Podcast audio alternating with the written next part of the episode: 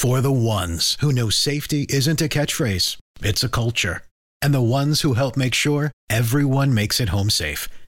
For the safety minded who watch everyone's backs, Grainger offers supplies and solutions for every industry, as well as safety assessments and training to keep your facilities safe and your people safer. Call clickgrainger.com or just stop by. Grainger for the ones who get it done. This episode brought to you by Progressive. Most of you aren't just listening right now. You're driving, cleaning, and even exercising. But what if you could be saving money by switching to Progressive? Drivers who save by switching save nearly $750 on average. And auto customers qualify for an average of seven discounts. Multitask right now. Quote today at progressive.com. Progressive Casualty Insurance Company and affiliates. National average 12 month savings of $744 by new customers surveyed who saved with Progressive between June 2022 and May 2023. Potential savings will vary. Discounts not available in all states and situations. This is Bleav in Georgia Dogs podcast on the Bleav Podcast Network. It's time to awaken an entire nation. I'll be your dog till I die. Between the hedges, looking fly. 90,000 in the stands, I'ma do my dance, make it look fine. Coach put me in the game. UGA, yeah, the name. Yeah, the offense gon' turn up, but the defense gon' win us the game.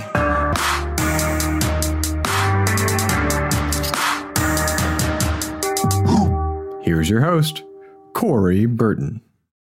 All right, welcome into a Thursday edition of the Bleav in Georgia Dogs podcast on the Bleav Podcast Network, the number one podcast network for professionals. Again, you can catch us on social media at Bleav in Dogs, Twitter, Instagram, and Facebook. Be sure to check us out. And anywhere that you get your podcast, be sure to check us out there. Like and subscribe. Give us some feedback. We'd love to hear from you. Um, if you want to advertise, if you want this show to be brought to you by, insert your company name here. Go to bleav.com, B L E A V.com, and they will get you set up with some good sponsorship packages. So, uh, today is an interesting show with everything that's going on in the college football world. I thought I'd bring you another solo episode just to uh, just to get some of my thoughts out there on the table as far as how uh, things have unfolded in college football. Uh, if you recall from the last episode uh, that was released, Matthew Perkins joined me from the Bleav in Vandy uh, podcast. And uh, again, I want to reiterate that him and Zach are doing a tremendous job. So once you get done listening to this, you should go check them out as well. So uh, we discussed the SEC's release of the additional uh, cross divisional opponents that would fit the 10 game conference only schedule model. So since Friday, uh, when that information was released. Uh, the Big Ten has come out and they have postponed their season to try to play in the spring, and the Pac 12 has joined suit. The Big 12 came out with a statement and said that we are going to play on, and that was probably that effort was probably led by uh, the the big boys of that conference, Oklahoma and uh, the University of Texas.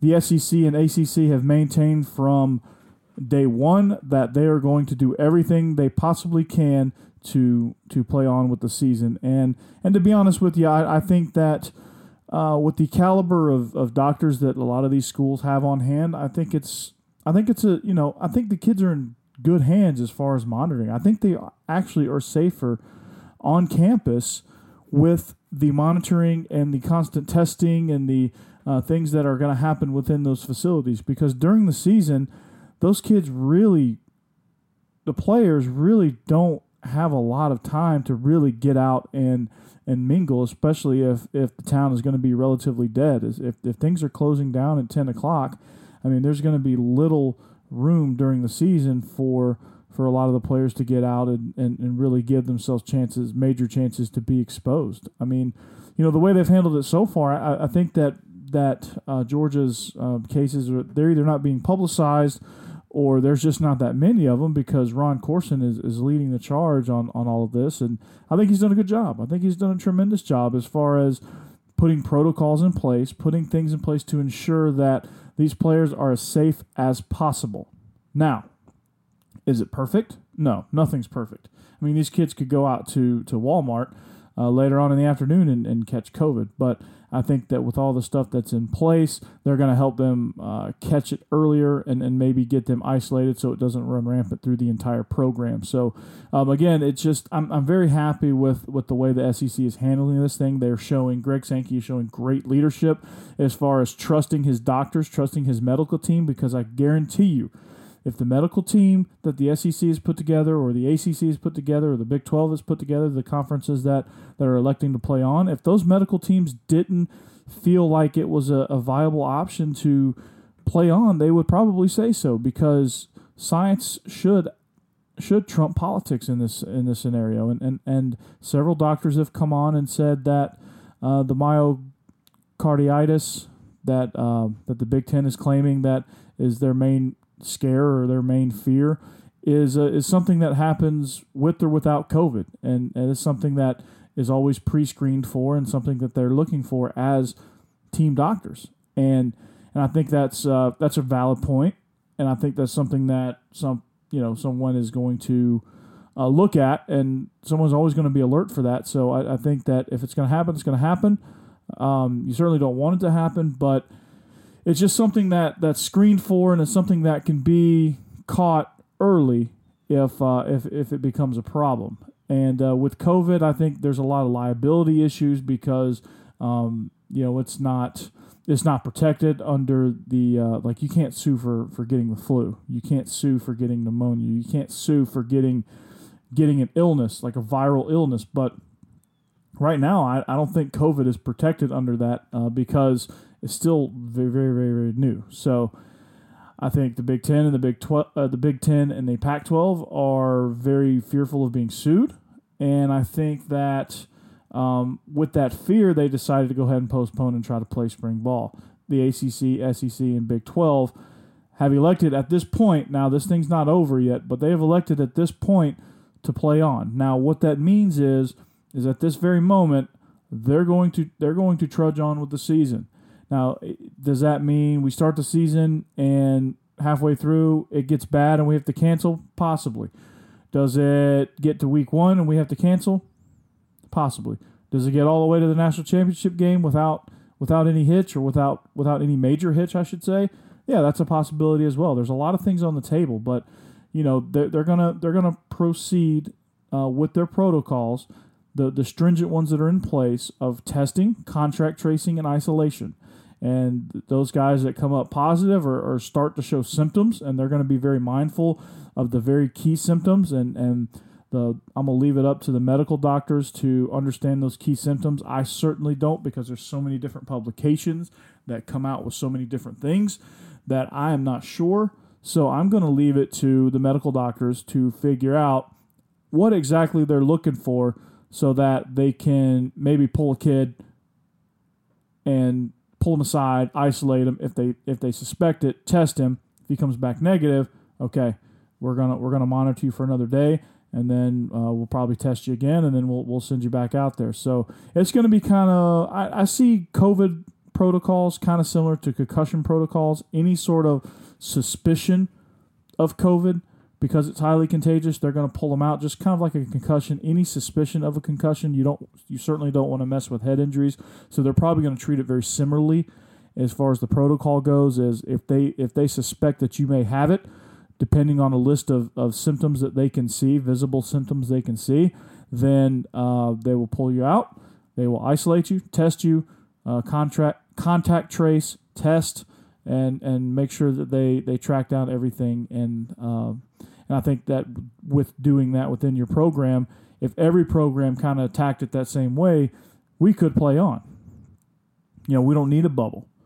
The NFL is going to try to play without a bubble, and the and, and the great thing about the way the SEC is handling handling this is they're not trying to start the season on time. That's another that's another valid point as to why I think the SEC is getting it right because they have chosen to start on September 26th. That gives them time. That gives them time to see what's going on in the NFL. That gives them, I think, three weeks to figure out what's going on in the NFL. Um, that also gives them uh, a few weeks to see what's going on out in the Big 12 because I think the Big 12, as of right now, is still starting on the normal college football timeline. So that gives the SEC time to look at their policies, look at their procedures, adjust how however they need to see fit because I guarantee you all these head athletic trainers, these doctors, these team doctors, they're all in contact with each other. They're all trying to ba- they're all bouncing ideas off each other because they think it's best for for these guys to get out there and play. Um, they're trying to minimize the risk as much as they possibly can, and they've actually uh, and I can only speak really for the SEC because that's the conference that I've been following the most, given that Georgia's obviously in the SEC. Uh, they've been doing a good job of getting out in front of all of these things. They've been very proactive in what they're doing. They've been very diligent in what they're doing. In what they're doing, they've been very deliberative in what they're doing. Uh, they delayed the start of being able to allow athletes to return on campus. They've seen minimal outbreaks in that regard. Uh, they have put in sh- really strict testing procedures, uh, conference wide, not just univers- at the university level, um, but conference wide protocols they've put in. Uh, they've seen good results with that. And then I think with each individual university, you don't really hear about massive outbreaks, except maybe at LSU, um, which I think they just got a run of uh, of some bad luck. And, and with COVID, you can certainly do that. I think LSU handled it well, and I think they're I think they're back and, and ready to go, and um, they're no worse for the wear. So, um, I mean, the issue with, with this whole COVID thing is is you don't you can't really see it, and it's contagious before you start to show symptoms. But I think there's some things you know, I think if they're out ahead of, of testing, they can they can figure that out. I guarantee they're in, in contacts with the NFL as well as far as testing protocols. So uh, I know I keep coming back to the procedures and protocols, but I think it's important to be able to if you're gonna if you're gonna limit the risk, it's very important to be able to limit the risk and do things that you have to do to limit the risk and uh, to minimize the spread and and to make sure that these athletes are getting the care that they need to get to prevent the symptoms from getting out of hand. Um, especially if they catch it early, they can certainly prevent the symptoms from getting out of hand while letting the virus run its course. If there is, um, if there happens to be a positive test, and if there happens to be a positive test, if they catch it early, uh, they can uh, they can sequester and isolate the uh, the infected athlete. They can con they can contact trace. They can isolate anybody they've been in contact with with for more than 15 minutes um, and then they can test those guys um, and isolate and, and do what they need to do. And if and if um, if those guys test negative, then they can uh, send them back and, and into their normal activity. So um, it, has been a very good, been a, been a very positive experience for the SEC. I think they're getting a lot of good publicity. Um, I know it's not all about the publicity, but anytime you can get good publicity, it's always good uh, for recruiting.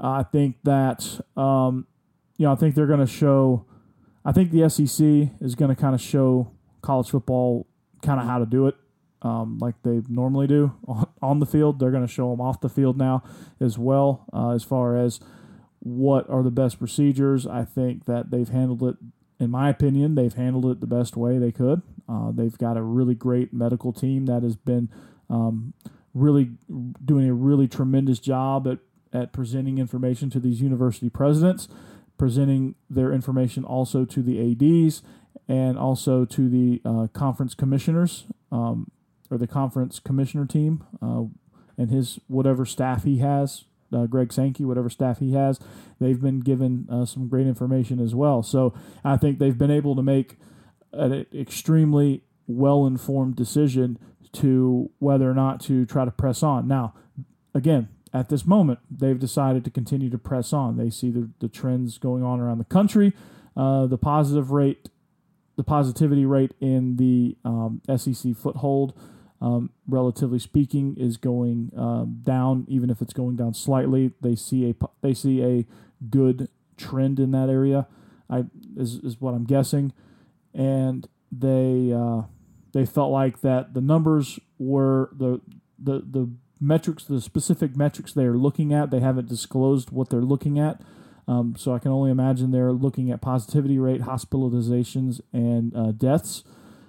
And they, they, I guess they feel good about where those numbers are as far as uh, the SEC states go. And uh, I guess they feel like that the that the risk that these college athletes have um, is certainly a million miles less than you know older the older generations and you know the people that are uh, 70 plus with underlying conditions uh, they they're developing an opt-out clause. And and you can tell just by the number of players that come out and say we want to play and they're not just they're not just they're not just retweeting the hashtag we want to play. They're actually they're actually typing out well thought out tweets. They're actually putting some thought and some true feelings behind what they're saying which lends you to believe that they are buying into what is being presented to them by the medical staff, the coaching staff, and and, and I feel like they're all unified. So it, it's it's really been it's really been good to see, um, and you can kind of tell which which colleges are presenting uh, the best information. You can tell which which which schools actually uh, truly dive in and believe wholeheartedly uh, in what their university is doing. I, I don't think every player and every at every university is tweeting at the same level of commitment as, say, Georgia is tweeting or Clemson is tweeting and um, LSU is tweeting, um, things like that, where you can, and, and if they are, um, I'm certainly not seeing them. And if you're listening to this and saying, well, hold up, w- you know, the Missouri players are just as passionate, well, you know, feel free to uh, feel free to show me those tweets. Um, I'm not saying they're not, but um, I think that the ones that I am seeing um, are, and, and they are truly um, bought in to the procedures that are in place. They truly believe that these doctors have their safety in mind, and uh, they're going to do everything they can to keep them safe. Now, is it is it perfect? No, but um, I think the NCAA has um, has shown a tremendous lack of leadership um, in this whole regard. Um, I think I think the biggest mess in this whole college football thing is the fact that you have no central voice and you're leaving everything up to the conference, which um, I think the NCAA has always been built on a house of cards. Um, and anytime you pretty much just let the conferences dictate what they want to do, things are going to get out of hand. And it shows with this whole uh, with this whole situation here, where you have alliances between the SEC, ACC, and then you also have alliances between the Big Ten and Pac 12. And that kind of leaves the Big 12 as the, uh, I said Pac 12 and Big 10. That leaves the Big 12 as kind of that swing conference. Like they kind of sway uh, the vote one way or the other. They're kind of the one that's going to make one side the majority and one side not the majority because right now you have a split decision between the two uh, big alliances. So, you know, with no central leadership, you know, there's no there's no one to step in, and don't don't tell me that Mark Emmert, uh, the the head of the NCAA, has any sort of teeth because he doesn't. The NCAA really doesn't dictate anything that happens in college football. It's really happens at the conference level, and and to be honest with you, the SEC is kind of uh, kind of the lead dog in, in this whole thing. They kind of lead the charge on a lot of stuff, um, and then you just have it's it's really just one giant power struggle all the time. And uh, and when they disagree, it turns into what what's happening now. When you know typically they all agree, then then you know you get you get the illusion of everything's running smoothly and everything's great. But as, as soon as there's an issue that that conferences disagree on, then it gets really ugly, it gets really messy, and there's no one there to kind of clean it up. So your house of cards just kind of collapses and and that's kind of what the NCAA is built on. The one thing I like about the NFL is that uh, love him, hate him, whatever your opinion of Roger Goodell is, you know, with his policies and what he does as commissioner of the NFL, he does provide that central voice. Uh, the NFL was able to get a deal in place really quickly. Uh, the players spoke out um, about the lack of, of that for a little while, but I think um, you know, I, I, don't know what was going on behind the scenes, but I think that they, um, once they kind of figured out that there was some disagreement and there was some struggle and there was some whatever, um, instead of doing what MLB did was drag out negotiations publicly and and throw out all these scenarios publicly, the NFL kept real quiet. The players spoke out, and then all of a sudden, I guess they had their disagreements behind closed doors it could have been a knockdown dragout between the Players Association and the NFL. We don't know. It was not public, which actually is a really good thing. Um, as much as the consumer wants to know what's going on behind the scenes, I think that uh, from a you know from a public viewing uh, situation, it's probably good that it all goes on behind closed doors, and and you don't see these arguments happening like you do with the MLB or you know you have the social media league of the, of the NBA uh, where everything lives on social media with them. Uh, the MLB argues through the press and uh, the commissioner's office and the, and the players association and MLB. They, they just they just trade headlines uh, with uh, their disagreements, and then here's the NFL. You know they might disagree once, and then behind closed doors for a couple weeks, and then boom, here's an announcement. They came out with an agreement. The players signed off on it really quickly which leads me to believe there was some really good, productive negotiation. Not always positive, not always, uh, doesn't always seem um, like it could go well, but at the end of the day, it was productive and they got a deal done and they got protocols in place. Now, all the teams have something to, to fall back on. They have a plan to fall back on, they have a good protocol and good procedure of testing. And uh, everything so far, relatively speaking, it's not going to all be smooth. There's going to be some choppy water. I, I understand that. There's going to be some positive tests. There's going to be some guys on the uh, on the IR COVID list, and that that's to be expected, of course, when you're playing a sport like football. But um, for the most part, I think the NFL has been been pretty good. Uh, been pretty, um, you know, until they start playing games, that'll be a different story. But um, I think they've been relatively uh, relatively free of, of anything that you could majorly criticize them about. So, um, taking the pro leagues, going back to let's go back to college. Where is your central voice? Now, I think there's a lot of variables in place um, that would prevent a central voice. But if the NCAA wants to clean up all of this garbage, they need to reestablish themselves as the central voice. They need to restructure that entire organization and figure out from the top what powers does the NCAA president have? What powers do the conference carry? How do they negotiate?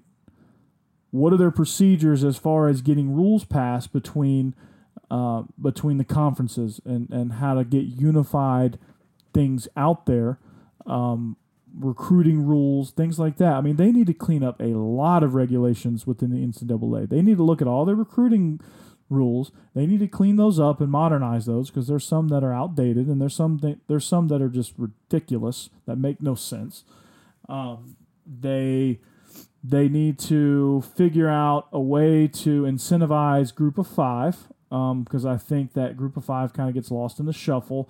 Uh, I would like to see um, a championship at every level. You know, you have an FCS championship. Why not have a group of five? Why not have your Power Five championship? Why not have, you know, you have your Division two, you have your Division three. Why not have FCS? Why not, you know, your, your Division one is essentially split into three groups. Why not have a championship for each level? That's kind of like high school where you have a 5A, you have a, a 6A, 5A, 4A, 3A, 2A, 1A champion. Uh, they play in their respective conferences and they play in their respective classifications and they they they crown champions. It's not, you know, I think too many people get wrapped up in, well, everybody's getting a trophy. It's not an everybody's getting a trophy type deal, but you're giving schools that are that are smaller at a more economical disadvantage a chance to to win some hardware. And and don't tell me that the freaking Little Caesars Bowl is proper hardware. Don't tell me that. Okay? They should have a national championship playoff, kind of just like FBS, to where their conference champions have a chance. If you win your conference, you should have a chance to sit at the table and play for a national championship. You should be able, as a Mountain West champion, as a Sun Belt champion, as a Conference USA champion, as an American Conference champion, to be and a MAC champion, to be able to play for a national championship. There's no reason that they shouldn't be able to play for a national championship. That's something that needs to be looked at. Um, I think that uh, I, I, really like the argument of paying these guys. Um, you've got to figure out a system that respects the laws of Title IX, which is which kind of gets tricky. But if if you're a multi-billion-dollar industry, you should be able to distribute money uh, down the pike to some other uh, to some other non-revenue sports like tennis, swimming, equestrian, golf, you know, things like that that you know that aren't the big three of, of football, uh, basketball, and baseball. So you should be able to, you know, just like you support those sports uh, in the athletic department, there should be a part of the budget that pays those athletes a stipend. It doesn't have to be a great stipend, but you should be able to pay athletes a stipend um, beyond like some. And I don't know what all this, the full scholarship stuff um, entails, um, but also I think you should allow these guys to get endorsements if they can. I mean, it's you know, college football has become amateurism in college football is it's so far gone. Um, it's just a it's just a shell of itself right now. Uh, anyway, uh, because these guys are getting endorsement deals under the table. These guys are getting paid. You know, you're already kind of paying them a stipend. I think. Um, to be honest with you, it's so unclear. I don't even know where it's at. To be honest, um, I don't even know where. You know, I, I would love to ask a current scholarship athlete what their payments like. I'm guarantee it's not enough, um, and they can't get jobs. Um, so you know they've got to be able to like regular college kids can get a job at wherever to support themselves. You know, college college athletes have to live on this stipend, and and it just I don't know. I mean, you know, you can point to well, they're getting education, they're getting whatever. Great, that's awesome. They should get a little stipend too because they are creating marketing. They're a walking commercial for your university, and they're putting their bodies on the line for your university. They should get a little bit of the piece of the pie for that. They're bringing they're bringing uh, they're bringing viewers. They're bringing people that are applying to your university. They're bringing a lot of stuff, a lot of positive publicity most of the time uh, to your university. And a scholarship, I think, should should have some things built in to where um, they're getting rewarded for that. And and obviously, you know, um, you know, obviously you take a scholarship knowing that, you know, knowing that there's going to be a heavy lean towards football just because it's the most visible and most uh, most highest. That's where most of the revenue is generated from. But like in Kentucky, you know, basketball is probably generating more than football. So I, I think you need to, you know, allocate that as you see fit. You know, let's and then um, and then you can take that revenue like the the SEC network pays each university forty five million dollars. What are you doing with that money? You know, where does all that money go? Like you're, you're operating in a major surplus a lot. Um, you know, why not help some of your athletes in non-revenue sports? Why not make some of them that are on a lot of them a lot of them that are on partial scholarships? Why not help give them full rides even? Like bolster their packages, bolster their scholarship packages, or do whatever you can within reason um, to where it's not totally lopsided towards football, but you know you, you want to help out your athletic department, and you're getting all this money, especially in the SEC, uh, to be able to do that. Um, now, I, I think um, there's some other pitfalls that you could get into with that, as far as uh, generating revenue, and you know the big boys, the rich get richer, and the poor get poorer. Um, well, I, I, think it's you know I think there should be some uniform uh, things that go with it um, at the university level um, but there should also be some perks that go with it for you know if if you're fortunate enough to be the front man, the face of the program at a place like Alabama or Tennessee or Georgia or Clemson or Florida State or Ohio State or Oregon somewhere like that. Um, there should be some there should be some built-in advantages to that. Um, but you know also if you're the face of the Colorado State Rams or if you're the face of North Dakota State, I mean in a in a relative situation, you know, you're going to be you're going to be well compensated as, in relative terms to the town that you're in. Also, if you're a smaller university, so it goes both ways. It goes the same. I don't know. I, I think there's a lot of advantages to to paying the athletes and, and treating them as. Um, I don't know how you would classify professionals, semi professionals, things like. I don't know how you would. I don't know how you would do that. Um, and I don't know how you would uh, design the scholarship packages to be able to uh, compensate these athletes, but uh, there should be something, um, and there should be something to it. And, and I think I believe I believe in that, um, and I believe they should also, um, you know, get an education, and um, you know the transfer rules that should be looked at because um, they're just granting waivers left and right for BS reasons. So uh, there should be a system developed for that. And if you ask me what my system is, is I think that um, you know it's a two way street. You know, take you know what they say it takes two to tango, right? Um, so if a kid is leaving, they've got to have somewhere to go, and that that place that they go has to be able to take them. And if that can happen, you know, regular students can transfer no problem anywhere they want to go. Um, and there's no penalty. So if, if you're if you're um, stomping your feet, going, well, they should be treated like regular students. Well, regular students can transfer no problem. Coaches can leave no problem. So why not let the players leave? Um, you know, the the argument against it is it'll turn into free agency, and you're always recruiting rosters and things like that. But honestly, I think you know you have the same procedures as far as entering the transfer portal. Maybe you require more signatures. Maybe you require a more deliberate approach to where you're not um, where you and there's some tampering rules that that you face um, if you get if you contact uh, players that are not in the transfer portal and you get caught doing so. Um, that stuff happens anyway. So um, there's got to be some tampering rules um, re- in regards to that. So I, I, think it's something that you have to look at and, and maybe you know free transfers uh, as far as as far as getting into the transfer portal make it slightly more difficult. So it might be more of a deterrent. But if a guy's going to transfer, he's going to transfer. Doesn't matter. He's going to transfer, um, and they can transfer. They can play, no problem. Just make it uniform. You don't have to apply for a waiver, all that good stuff. Um, you know, have conf- have rules where you transfer within your conference. Maybe they have to sit out a year. Maybe go, you know, maybe they can transfer anywhere out of conference um, for free. But uh, you know, the the sit- sitting out rules apply conference at the conference level only. So if a guy goes from Alabama to to Mississippi State, um, you know, maybe they got to sit out. But if they go from Alabama to Oregon State, they can go free. Doesn't matter as long as you're outside of your conference. I think that would be a good plan. Uh, there's a lot of good ideas um, that if uh, if they just really kind of reestablish themselves, they could they could redefine for the NCAA and make it make it a little bit more centrally organized. So, um, but anyway, uh, at any rate, I think that the NCAA could uh, could benefit from some central leadership, could benefit from a structure like that. Uh, unfortunately, I think it would be really tough to do so, and that's unfortunate. But I think as far as the way the NCAA is handling this whole COVID thing, um, they've been kind of like, I don't see it.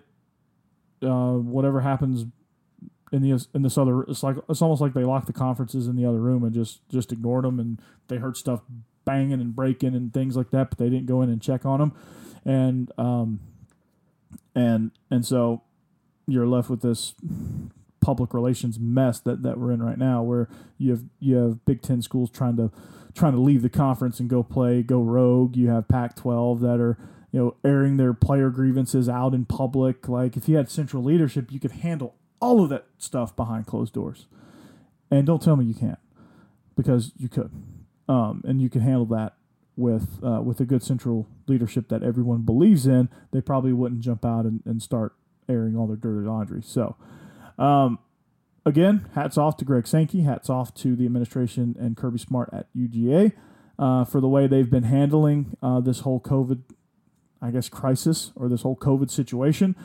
Um, they're doing the best of their ability. Uh, they're doing everything in their power to ensure that we have a productive and safe uh, 2020 football season. Whether that happens or not still remains to be seen. I'm not making any guarantees. My prediction is that you'll have a three conference race for the national championship, which you were probably going to have anyway. Um, so, and Dabo Swinney said it best whoever wins it, whoever it is, it is, uh, as far as the national champion goes. So, uh, the game must go on. Um, but make sure, I think, um, make sure you're looking out for the safety of these players because really that's that's that's the heart of it and if if it's not safe, then I don't think you can go on. If you get into it, um, if you give it a shot, which I think as long as the medical team is okay with that, as long as the medical team um, that is not influenced by political pressures deems it okay to play, by all means, get out there. Because selfishly, yes, I do want college football. Selfishly, I do. Um, but I think that it shouldn't come at the cost of of you know, 5,000 kids getting COVID and huge outbreaks on, on college campuses that lead to a bunch of detrimental uh, situations.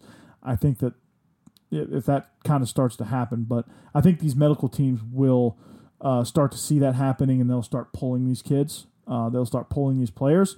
Uh, they can't really control what goes on if, if universities let the kids come on campus, but if your university is going to let kids on campus, then uh, you should be able to play. Um, if they deem it too dangerous, um, then I think it needs to go to the uh, medical staffs. Um, decisions as far as athletics and, and what they're going to do with that. Um, as far as I know, here in the state of Tennessee with high school, uh, TSSAA has said remote or not remote, as long as the kids are in school, they can play um, virtually or in person. It doesn't uh, that that difference doesn't matter. Um, so as long as the medical team deems it safe at the university level uh, to play, uh, and the and the team that of doctors that each conference has employed as advisors deem it, it safe, then it's good enough for me. If they do not deem it, if they deem it unsafe, and they have to postpone, okay, I respect that decision. Uh, I I don't have to like that decision, um, but I respect it and understand that, um, and understand that it will be uh, something that they have to uh, that they just have to do what they got to do. So, um, with that being said, um, down the road, uh, I'm going to assume as of right now that Georgia is, uh, or that not only Georgia but the entire SEC is on. So, conference uh, conference season previews uh, for all 10 of Georgia's opponents um, is, is in the plans for me. Um, Kentucky is um, probably going to be first up. That series is going to be called Road Games, um, where it's a season preview of looking at our opponents. I was going to do that for uh, Georgia's uh, real schedule, so that was going to include non conference opponents uh, Georgia Tech, Virginia, and Monroe. And I had one um, done with the FCS that you can check out with Joe DeLeon. Uh, that's a prior episode that that was recorded and and published, so you can catch up on that. Um, so I got that coming down the pike, and uh, there's going to be some. Uh, going to work on keep getting uh, alumni. So if you are a Georgia football alumni, or if you are a Georgia athlete uh, alumni, please reach out to me at Believe in Dogs and uh, we'll get you on the show. Let you tell your story. Let you talk current events. Let you, you know, just kind of let you guest host with me um, and uh, we'll, we will we'll get that out there as well. So season previews, um, God willing, there's games, game previews, game reviews, uh, special guest appearances, um, guests from UGASports.com. Um, Dane Young will probably be a regular here. Um, I'll probably have on Matt Perkins again um, before it's all said and done. Um, I will probably jump on other shows uh, to do season previews, hopefully, um, and game previews and things of that regard. Um, so there's a lot of good programming coming down the pike. If there is no season at all, uh, my plan is to, um, if there's an NFL season, you know, kind of just follow the NFL season with the local team, uh, the Atlanta Falcons, uh, probably my local team um, because I live in Nashville uh, for all the Nashville Dogs, the Tennessee Titans, um, and then also just kind of kind of spotlight uh, the all the active UGA players uh, around the league and just kind of highlight what they do um, and what they have coming up for them. So, um, that being said, a lot of good, unique content that we have along the way. Um, I'll probably selfishly give you some uh, my fantasy football updates just because um, whether you're interested or not, you're going to hear about it um, if there's no season. Now, if there's a season, we're going to focus on UGA, maybe give a brief spotlight to the uh, to the NFL dogs, and uh, and really just keep it focused on uh, Georgia football. Um, if there's Georgia basketball, we'll try to preview that some. Uh, I would love to get uh, Joni Taylor and Tom Crean um, on the show to preview their teams. That would be a that would be a dream scenario for me. Uh, that would be a great a couple episodes to preview men's and women's basketball. I would love to get Chris Haack on because I think the PGA is one of the most successful uh, sports leagues that have reopened so far. There's plenty of dogs in the PGA uh, on the PGA Tour. Uh, I would love to get in touch with um, Scott Stricklin, the head baseball coach, uh, and and just kind of talk about how the season ended last year and, and to kind of preview and, and what to expect for the season coming up. So I don't want to just be a football centric show, even though football at UGA is kind of the dominant sport. I want to make sure that I get news out there from, from every sport and, and give love to every sport.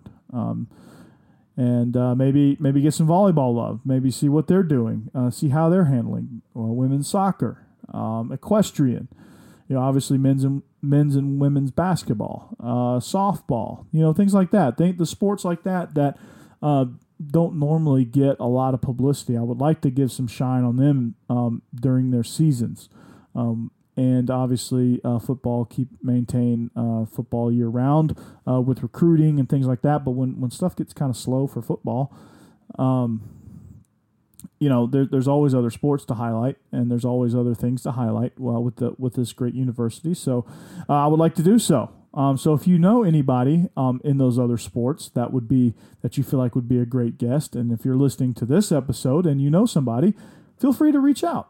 Um, you know, I, am going to call out Maria Taylor, and uh, I, I, hope that she would. Uh, she's she's one of the most successful uh, um, women to come out of UGA. Uh, she's on ESPN. She's on Game Day. She's on College Game Day, and I, I would love to hear about her journey um, as a UGA athlete and her journey into up the up the ladder of at ESPN and how she got in the position that she's in. Um, I think her and Laura Rutledge have a really um, interesting and funny rivalry um, because Laura went to uh, University of Florida, so they have a they have a really interesting uh, public rivalry on the air.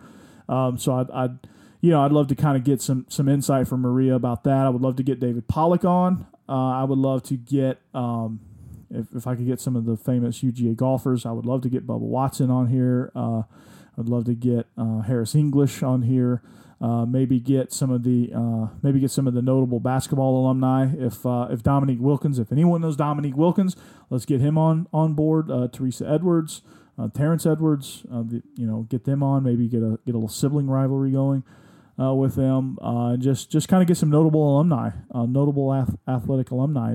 Um, in here and, and, and talk talk UGA, talk their experiences, talk what's going on and uh, talk what's going on at the time. So if you know any of those people, uh, have them reach out, um, and uh, you know I'll continue to reach out as well. So um, that's pretty much all I got. Uh, just wanted to kind of talk about uh, what's going on with the with the current situation with all the conferences playing. Um, I hope that I hope the SEC ends up playing because uh, that means it is safe enough to play. And the medical doctors have deemed it safe enough to play. And so um, I hope that is the case um, not only for the sake of being able to watch college football, but for the sake of the world that that's saying, okay, maybe maybe we're we're starting to get some things under control, or and uh, maybe we're starting to head in the right direction because I, I know this country needs it after after this difficult year that we've we're still in and that we, that we've been through to this point. So, um, with that being said, uh, I would like to thank you for listening. Find me on social media at Believe in Dogs, uh, Twitter, Facebook, and uh, Instagram. Uh, make sure you uh, catch up on all the episodes that you may have missed. If you're a new listener, you can start at episode one and work your way through. There's a lot of interesting uh, topics that we've uh, that we've discussed along the way. And uh, if you want to advertise, bleav.com, B-L-A-V.com, they will get you set up. So, um, want to again thank you for listening. I hope you have a great day, great weekend, and as always, go dogs. For the ones who know safety isn't a catchphrase, it's a culture. And the ones who help make sure everyone makes it home safe. For the safety minded who watch everyone's backs, Grainger offers supplies and solutions for every industry, as well as safety assessments and training to keep your facilities safe and your people safer. Call clickgrainger.com or just stop by. Grainger for the ones who get it done. You know, when you're listening to a true crime story that has an unbelievable plot twist that makes you stop in your tracks? That's what our podcast, People Are the Worst, brings you with each episode. I'm Rachel. And I'm Rebecca. We're identical twins who love true crime cases that make you say, didn't see that coming, and we hate the people responsible for them. Listen to People Are the Worst now on Apple, Spotify, or wherever you get your podcasts.